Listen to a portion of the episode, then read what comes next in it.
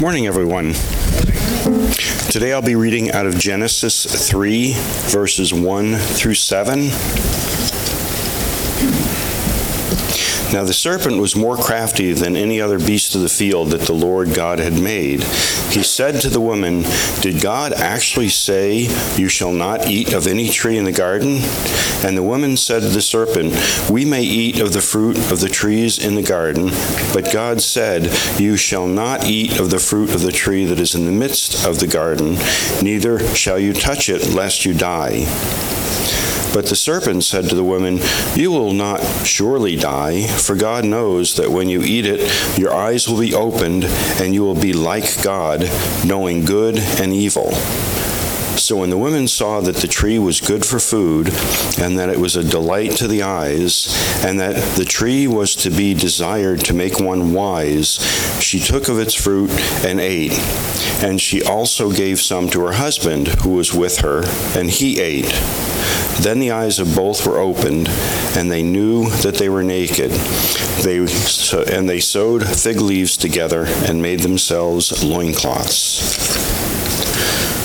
Father, we just uh, pray for uh, your word, that uh, it would speak to every single one of us, that we would leave changed and transferred, transformed by your word. We just thank you for uh, our pastor and the time he puts into uh, studying your word and presenting it in truth. And we just thank you, Lord, for this day. It's in Jesus' name.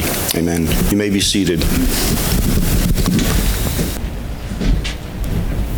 Good morning. The alphas can be dismissed. Uh, I hope I tried to get to everybody before the service started, but if I haven't, happy Mother's Day to you ladies. This morning we're going to continue in our series in First Timothy. I believe it's uh, page eleven seventy-eight in the Pew Bible. Uh, we will continue in our series as Paul is exhorting his protege Timothy to lead a proper church. And this morning we will look at the topic of proper public worship. I'm going to try and turn to the passage myself. Well, since the garden, Satan has sought to distort our worship of God. He has been distracting and deceiving God's people from God's commands. We were created to worship God, and Satan absolutely hates it. God is the only proper recipient of our worship, and our tendency is to continue with the themes we saw in the fall that we just read, distorting our worship that started in Genesis three. And so even today, there's a cosmic battle waging, even in our midst, for proper worship. The constant question we all face is, did God really say that? Would God be really good if he said what he said in his word? Doesn't he want you to be happy, provided for, or fulfilled?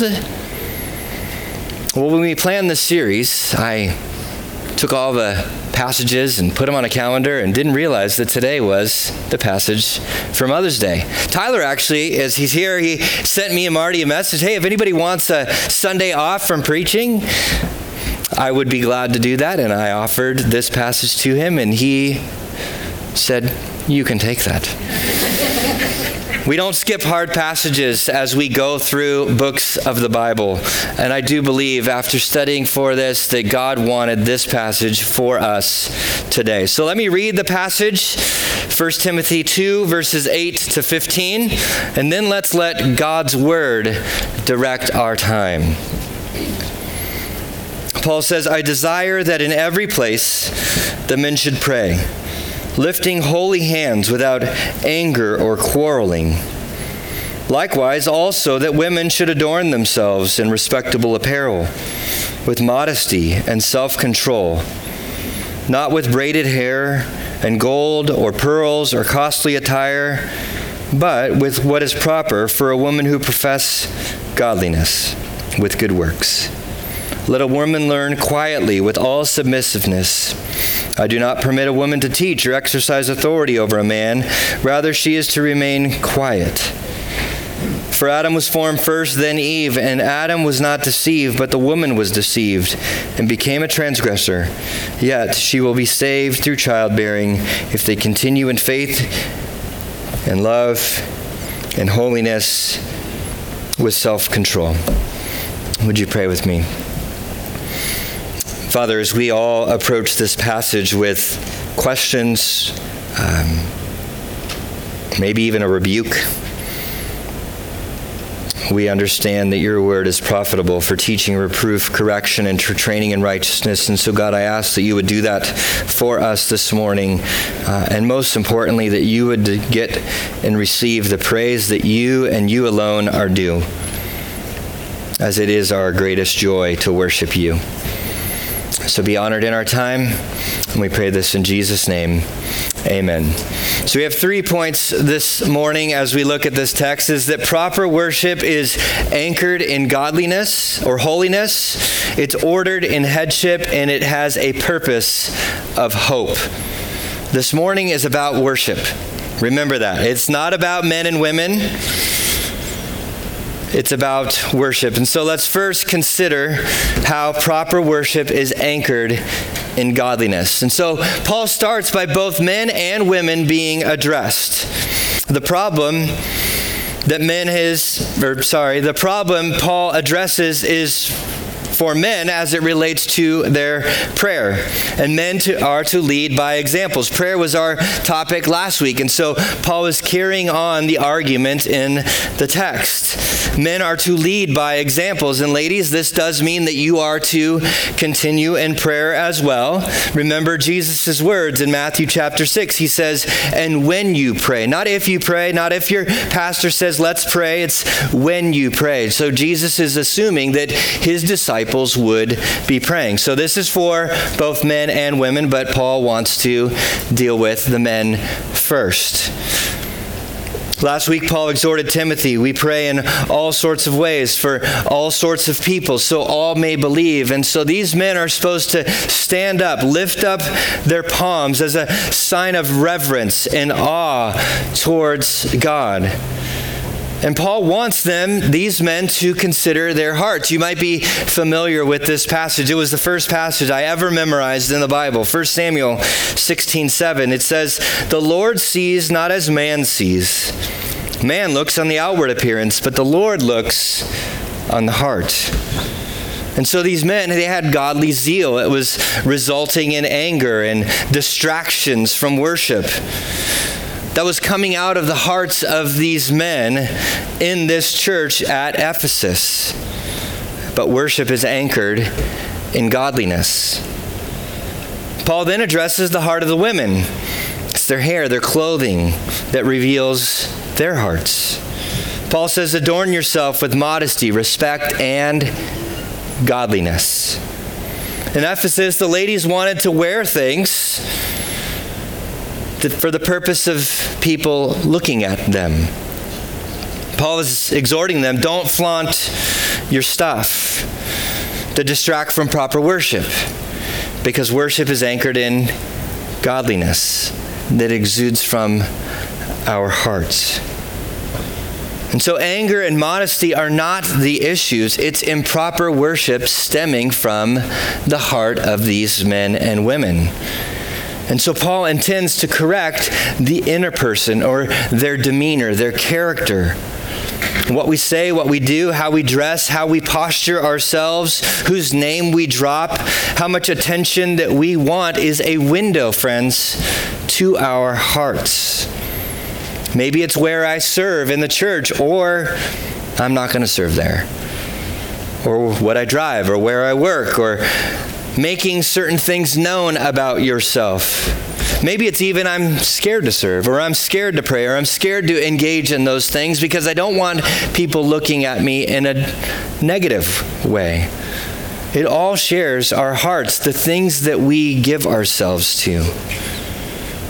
And Paul says godly worship is self-controlled worship. In verse nine, he says it comes with good works. Good works as a result of the work that God has done in our hearts. Not earning anything, but responding in effort because of what God has already earned for us in his Son. And so proper worship is anchored in godliness or holiness because God is holy.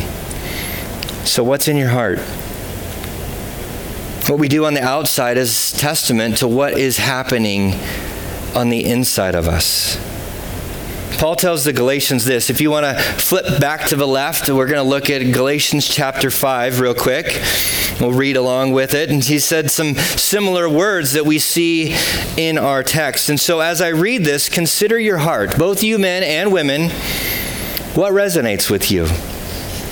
Galatians chapter five, verse nineteen to twenty-three. You're probably familiar with much of this. Paul says, now the works of the flesh are evident. Sexual immorality, impurity, sensuality, idolatry, sorcery, enmity, strife, jealousy, fits of anger, rivalries, dissensions, divisions, envy, drunkenness, orgies, and things like that. Paul says, I warn you, as I warned you before, that those who do such things will not inherit the kingdom of God. But the fruit of the Spirit is love, joy, peace, patience, kindness, goodness, faithfulness, gentleness, self-control. Against such things there is no law. You see the similarities between our text of what we are to put away and also what God wants us to put on that comes out of our hearts. And so what our actions say, you might be considering what you may need to repent of in reading that. What have you given yourself to, both men and women, that has led to improper, distorted worship? Proper worship is anchored in holiness. And I wish that's all we had for our text this morning, but we are going to continue. And my wife, as well as my own mother, are here this morning. I asked Kristen to help me to make sure that I'm serving you ladies well this morning. Proper worship is anchored in godliness, but it's not happening in Ephesus. And Paul makes a bold command, especially for our culture today. The ma- actions of the men and women in Ephesus are distorting God's created order for worship. Let me reread it. It says, let a, wo- let a woman learn quietly with all submissiveness. I do not permit a woman to teach or exercise authority over a man. Rather, she is to remain quiet. Hard passage. Public worship isn't prohibited for anyone, but Paul was restric- restricting a certain type of authority, a certain type of speech in the church. This is a familiar discussion for the church in Ephesus. Go forward from Galatians, if you're still there, to the book of Exodus. I mean, sorry, the book that's way back. The book of Ephesians, chapter five. Paul said this to the Ephesian church. He says, wives, submit to your own husbands as to the Lord.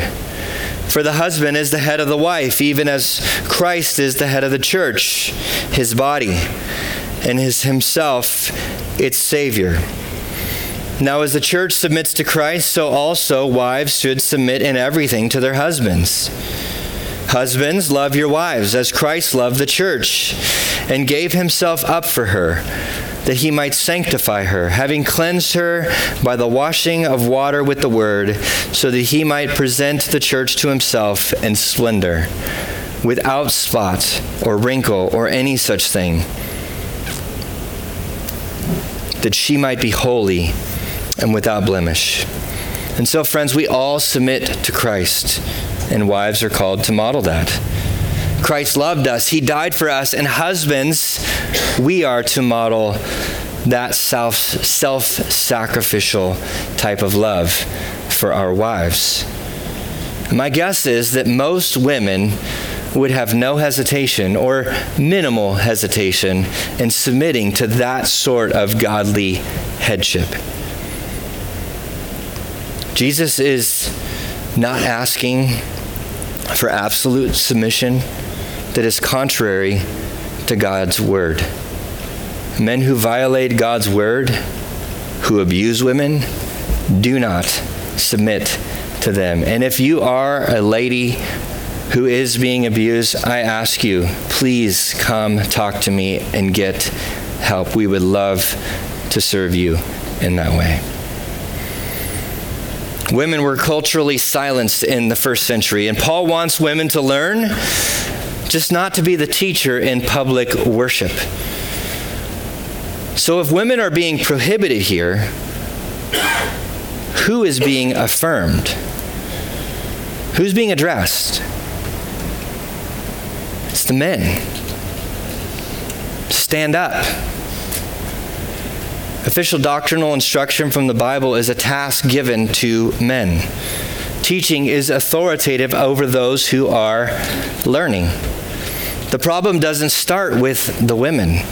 It starts with the men and the deception that has been plaguing men and women as we're here today for two thousand years since this book was written, this letter from Paul to Timothy, since the history of the world after Genesis three. Men shirking back, abdicating their responsibility before God and the duty towards ladies and to the church. The world says of this passage, ah, the church is just continuing to be patriarchal. But the Bible says otherwise. Jesus cared for women. He valued women who he created in his image. Men and women. Women had no legal power to testify in court, but who are the first to come to the empty tomb to meet with the resurrected Messiah? It's women. Jesus has done more for women than any other person in the history of the world because he created them with dignity, value, and worth. And I want you to remember this because Satan wants you to question, did God really say this? Doesn't he want you to be happy? Many don't think God would say that. And Satan, he turns good things into bad things, distracting from our worship, making those good things God things. The suffrage movement that gave women the right to vote, a right that ladies rightfully deserve, is a good thing. Satan took it even further, where equal outcome is desired, not equal value. Satan says, well, women should be free for everything that they want to do. In the early nineteen hundreds, the birth control movement sprang and second wave feminism came. And then the results of that were Roe v. Wade, where women are, men are free from not having children. So why shouldn't a lady? Satan deceives. So men in worship, worship ourselves. Egalitarian moved into the church in the eighties, desiring not just equal rights and values, but equal roles. Today, many churches don't follow the Bible. Even here locally, some mega churches, churches with a lot of influence, even in our own denomination, advocate against God's word. And I think it's demonic. Genesis one twenty-seven, God created mankind, men and women, in his own image. In the image of God, he created him. Male and female, he created them. All are created with the same dignity, value, and worth in God's eyes. And salvation is available to both men and women. But God gives men and women specific roles and responsibilities to follow. Teaching and exercising authority in the church is a humble responsibility ordained for men. Titus two four says that women can t- teach other women. They can teach children. Women pray, as it says in Scripture. Women leading outside of the home, maybe in a business or in the government, are not prohibited. They're not even addressed in this text. And remain quiet, as Paul says here, as it's translated in the E S V, means from up here, in this pulpit, teaching with authority as the assembled church is gathered so that we worship properly. Women can correct men. Acts eighteen, Priscilla corrects Apollos. I asked my wife to help me make sure, please, that I am gentle and loving to the ladies in our church. Women are listed in Paul's letters as being helpful servants and laborers with him. Men and women are both given spiritual gifts, and Paul will spend a lot more time in chapter five honoring women than addressing women here in these seven verses as he talks about honoring widows. John Piper encouraged humility a while back in a conference he taught at, and these are some of his words. Men, this is not a job you want. We bear the weight of responsibility when Jesus knocks at the door because there's a financial problem or a relational problem. Jesus will ask, where is the man of the house? This is not about rights and power, but about weight on your back day and night. If you want to be the head, he says, you have no clue what you're asking for. This is not about authoritarianism. It's about leadership. And Paul is saying, men, stand up. So Paul continues his exhortation that proper worship is anchored in holiness, but it's ordered in headship. And he explains what God wants in this. Genesis one, Adam was created first, giving him the role of being head or leader. At home, as well as the gathering of God's people. And Eve was created second, signifying submission to the head. Creation order doesn't change, so that should be all the reason that we need. Men are not superior than women, and this isn't just an Ephesus problem. Women were educated in Ephesus. False teachers were signified in chapter one as being men. This isn't a temporary correction only for Ephesus. It is established in creation. It is foundational. And so subverting headship transgresses God's created order. And Satan loves to weaken families. He loves to weaken churches. And he's been doing the same thing from generation to generation since Genesis three. And we still face it today. He loves to divide God's people and not have us worship God properly. Paul uses the fall as an example in verse fourteen. Eve ate first, but who was with her? We read it in Genesis three. Her husband, Adam, was right there with her. He's guilty. He abdicated his leadership. He permitted his wife to be tempted by Satan, to be deceived. He failed to teach her, to have authority, to protect her, to provide for her. Where creation was very good, and this isn't an Ephesus problem, it's a humanity problem. Women aren't more gullible. Adam listened to Eve, and men, and when men carelessly surrender God's given leadership, deception is often closely behind.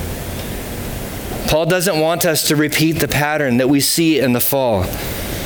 He wants men to lead first in prayer, and second, to take responsibility, because that's what God called them to in creation. Men are to lead like Jesus has led. And so when speaking from the Bible, it's the teaching is authoritative. It's the heart and soul of the church's ministry. Jonathan Leeman, he recounts that God's word is life-giving, brings blessing, is useful, and our conversations about men and women in the church start with the Bible, not with what we like or what we want to hear. And so illustrating this with scripture, I think it's best. I don't need to come up with stories. Let's let God's word. Look at creation. It was in chaos, and God created order. God desires for that order to continue. Everything, all of God's creation is for his glory. And we are called to worship God. And we are called to worship God alone. And Satan loves to distract. He loves to deceive. He loves to distort us from proper worship. this passage is about worship. It is not about men and women's roles in the church, but we have to deal with it. But friends, it doesn't end there.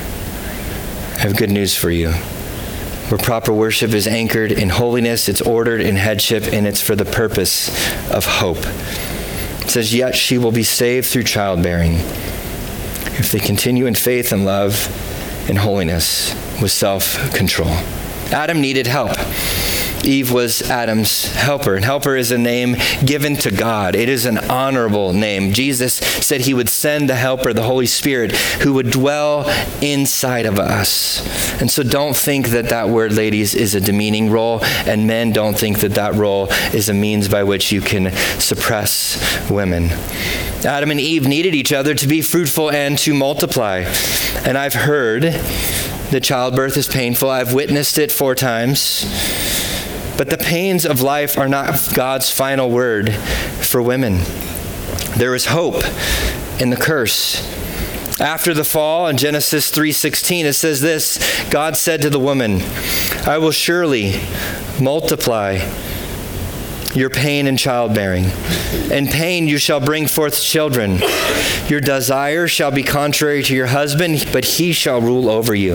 The curse contains God's understanding of what would take place in the world, the things that we have to engage with today, that the struggle will continue to ensue.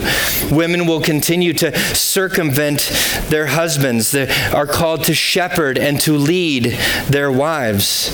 Men will desire authority. They will seek to control. Women are called to self-sacrifice and to love.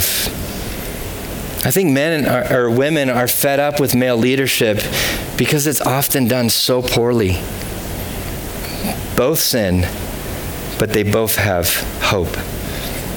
First, ladies, every time a woman gives birth, she's reminded of the pain, but she's also reminded of this hope. He says you will be saved or sustained in childbirth. And you ladies know it. After the pain of a child, when that child is rested upon you, I think, I've seen it, the pain starts to go away. You see how this passage, I think, is for Mother's Day? God's timing is so good.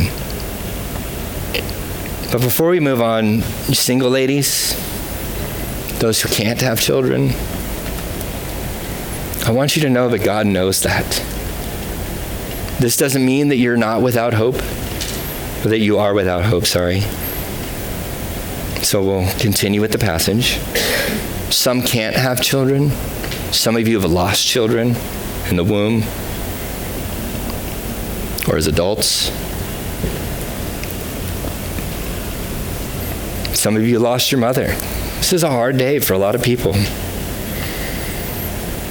Paul doesn't mean to minimize our pain. He means to provide us with hope. Proper worship has hope, both personally and corporately. Corporately, Jesus is our hope. God's Son, the second member of the Trinity, provides hope for men and for women. God knows the pain of searing loss and losing his son. Yet, the passage ends with, she will be saved if they, now they're both included in the discussion, if they continue in faith and love and holiness with self-control. And so the holiness and self-control is not only mentioned in verse nine, but it's mentioned in verse fifteen to be the bookends, to hold everything together of our proper worship. Proper worship is anchored in holiness, ordered in headship, for the purpose of hope for everyone. Right before the curse in Eve, God cursed the serpent in verse fifteen of chapter three. God said, I will put enmity between you and the woman and between your offspring and her offspring. He shall bruise your head, and you shall bruise his heel. Before Eve was given her hope, humanity was given our hope. The seed of Eve, not the seed of Adam, will bring the final blow to Satan's deception in the world. Jesus, born of a woman, conceived of the Spirit, not man, would be born to save those who believe for our, from our sin. A mediator, we talked about last week, dying in our place on the cross for our sins. And so, men and women, our joy comes with hope of the gospel, the good news that God saves sinners through the life, death, and resurrection of Jesus.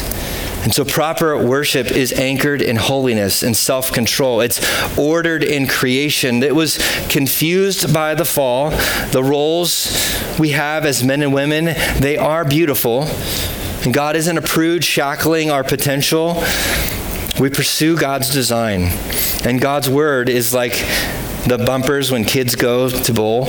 You know, they, it keeps the ball from going in the gutters and keeps us, although bumpy at times, to make it to the end. And so we pursue God's plan. We stay on course. And God gives this passage to us out of love because he wants what's best for us, because he's good and he does want you to be happy. We tend to focus on the things that we like or the things that we desire. But faith, love, and holiness, although they're not natural to us, is what Jesus provides for us. He's the one who calls us to these things. He makes it possible for us to submit to him, to obey these things, and he sustains us in proper worship. The words "we can," if they continue in verse seven, I mean, sorry, in verse fifteen, is the same word for abide that Jesus used, as we saw in John or John chapter fifteen, where we abide in his word, we abide in his love, we abide in Christ, and we remind ourselves and each other to continue. And the passages of Scripture that are hard to understand and they're hard to apply, but it's so we can properly worship. And so what do we do with this passage? I think first and foremost, we trust our Bibles. This, friends, is our authority. Many hate this passage, but it's beautiful. God doesn't give us the option to disregard the parts of the Bible that we just don't like. He wants us to obey it all. Al Mohler argues, if you look at churches who have confused the questions of men and women in the church and home, they tend to be overwhelming, overwhelmingly the same denominations that have followed the route of compromise on the larger sexuality and gender issue questions in the world. Next week, we'll look at what biblical church leadership looks like. And having seen it corrected this morning, I think that will help color our time next week in chapter three. The only thing worse than not adhering to right doctrine is being indifferent to doctrine altogether.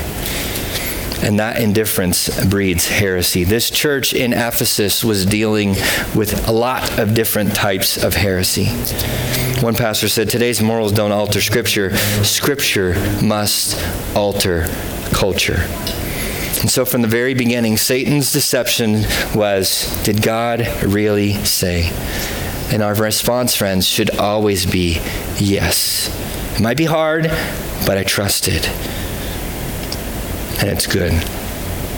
The deceiver's great lie comes from his own hate of God, his own desire, Satan's own desire to not worship God. Sinclair Ferguson said this, he twists our view of God from that of a loving, generous, heavenly Father into someone who can trust, you can't trust because you're not fully sure he really wants what's best for you. God doesn't restrict our joy, but when we cease to love him, we begin to hate him. So friends, let's trust God's word. Second, when the Bible shows us our hearts, we respond according to the Bible. Men, pray with piety. Women, adorn yourselves properly. fruit of the flesh is revealed in the Bible, but so is fruit of the Spirit. And so we ask God to build up that fruit of the Spirit in us, where the law of God shows us our sins. And on the outside, it starts to manifest our hearts and the way in which we live. And God's word trumps our personal preferences. God calls us to hard things, but even in the hard things, his word is good. And his Spirit helps us. And so we can do this together. And so let God's word look into your own hearts. We could be self-deceived, and we could think that we have all of our things together, that we're doing well. And so what may God's word be telling you today? Paul will tell Timothy in his follow-up letter, all scripture is breathed out by God and is profitable for teaching, for rebuking, for correcting, and training in righteousness, so the man or woman of God may be complete, equipped for every good work. Some of the same language we see in our text this morning. So we trust our Bibles. It reveals our hearts. Third, trust that will transform not only you, but also our culture. I probably don't need to tell you this, but gender matters. How would we even apply this text if gender changes? It's coming for the church. It has already gone after Christian schools, and you all know that. I've talked about that. The culture is coming for the church. Maybe not be tomorrow. It might not be for a while, but it's coming. They're not going to stop. All are equal with dignity, value, and worth, but God created men and women unique. Deviating from the Bible, we'll see our destination far from Christianity. When the fresh blanket of snow melts, we realize what's underneath the snow. It's been sitting there all winter. It starts to run downstream, and none of us want to go swim down in Lebanon, right? We stay away from that water, our skin will turn green. Transgender issues are a delusion. Gender is granted by God. It is grounded in biology. It is a gift from a loving Father, and it's good and glorious in distinctiveness. The American Health Association released a uh, study recently. I think it's pretty funny, about transgender women having prostate issues. Women don't have prostates. We must address the issues with facts, and God's word is our ultimate measure of truth. God's design is perfect, and contrary to popular belief, only women can have children.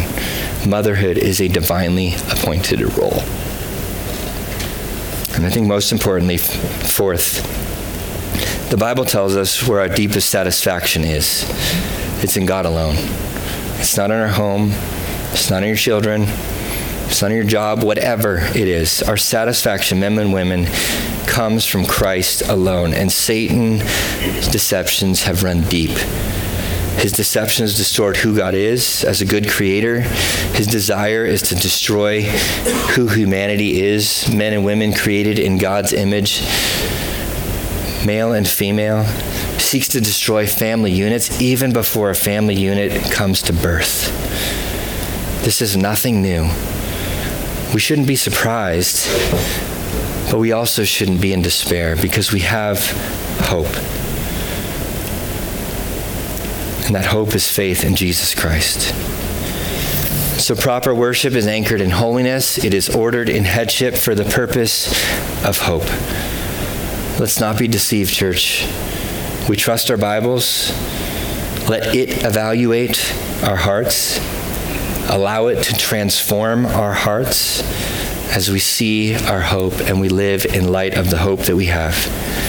Again, this passage isn't about men and women. It's about our worship. And so let's worship him now. True happiness comes in worshiping God. How he has called us to worship him. And as we worship properly, we are getting our greatest joy. It is what God wants us to do to be happy, because he is getting the praise that he is due, and we are getting the joy that he wants to bless us with. So would you pray with me?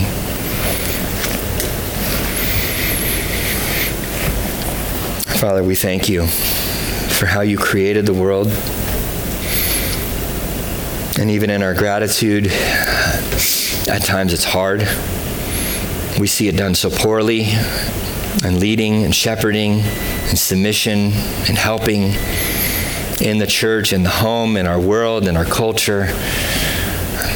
God, we, we acknowledge we, we don't like uh, authoritarian leadership. We don't like improper headship. We don't like abuse, and neither do you.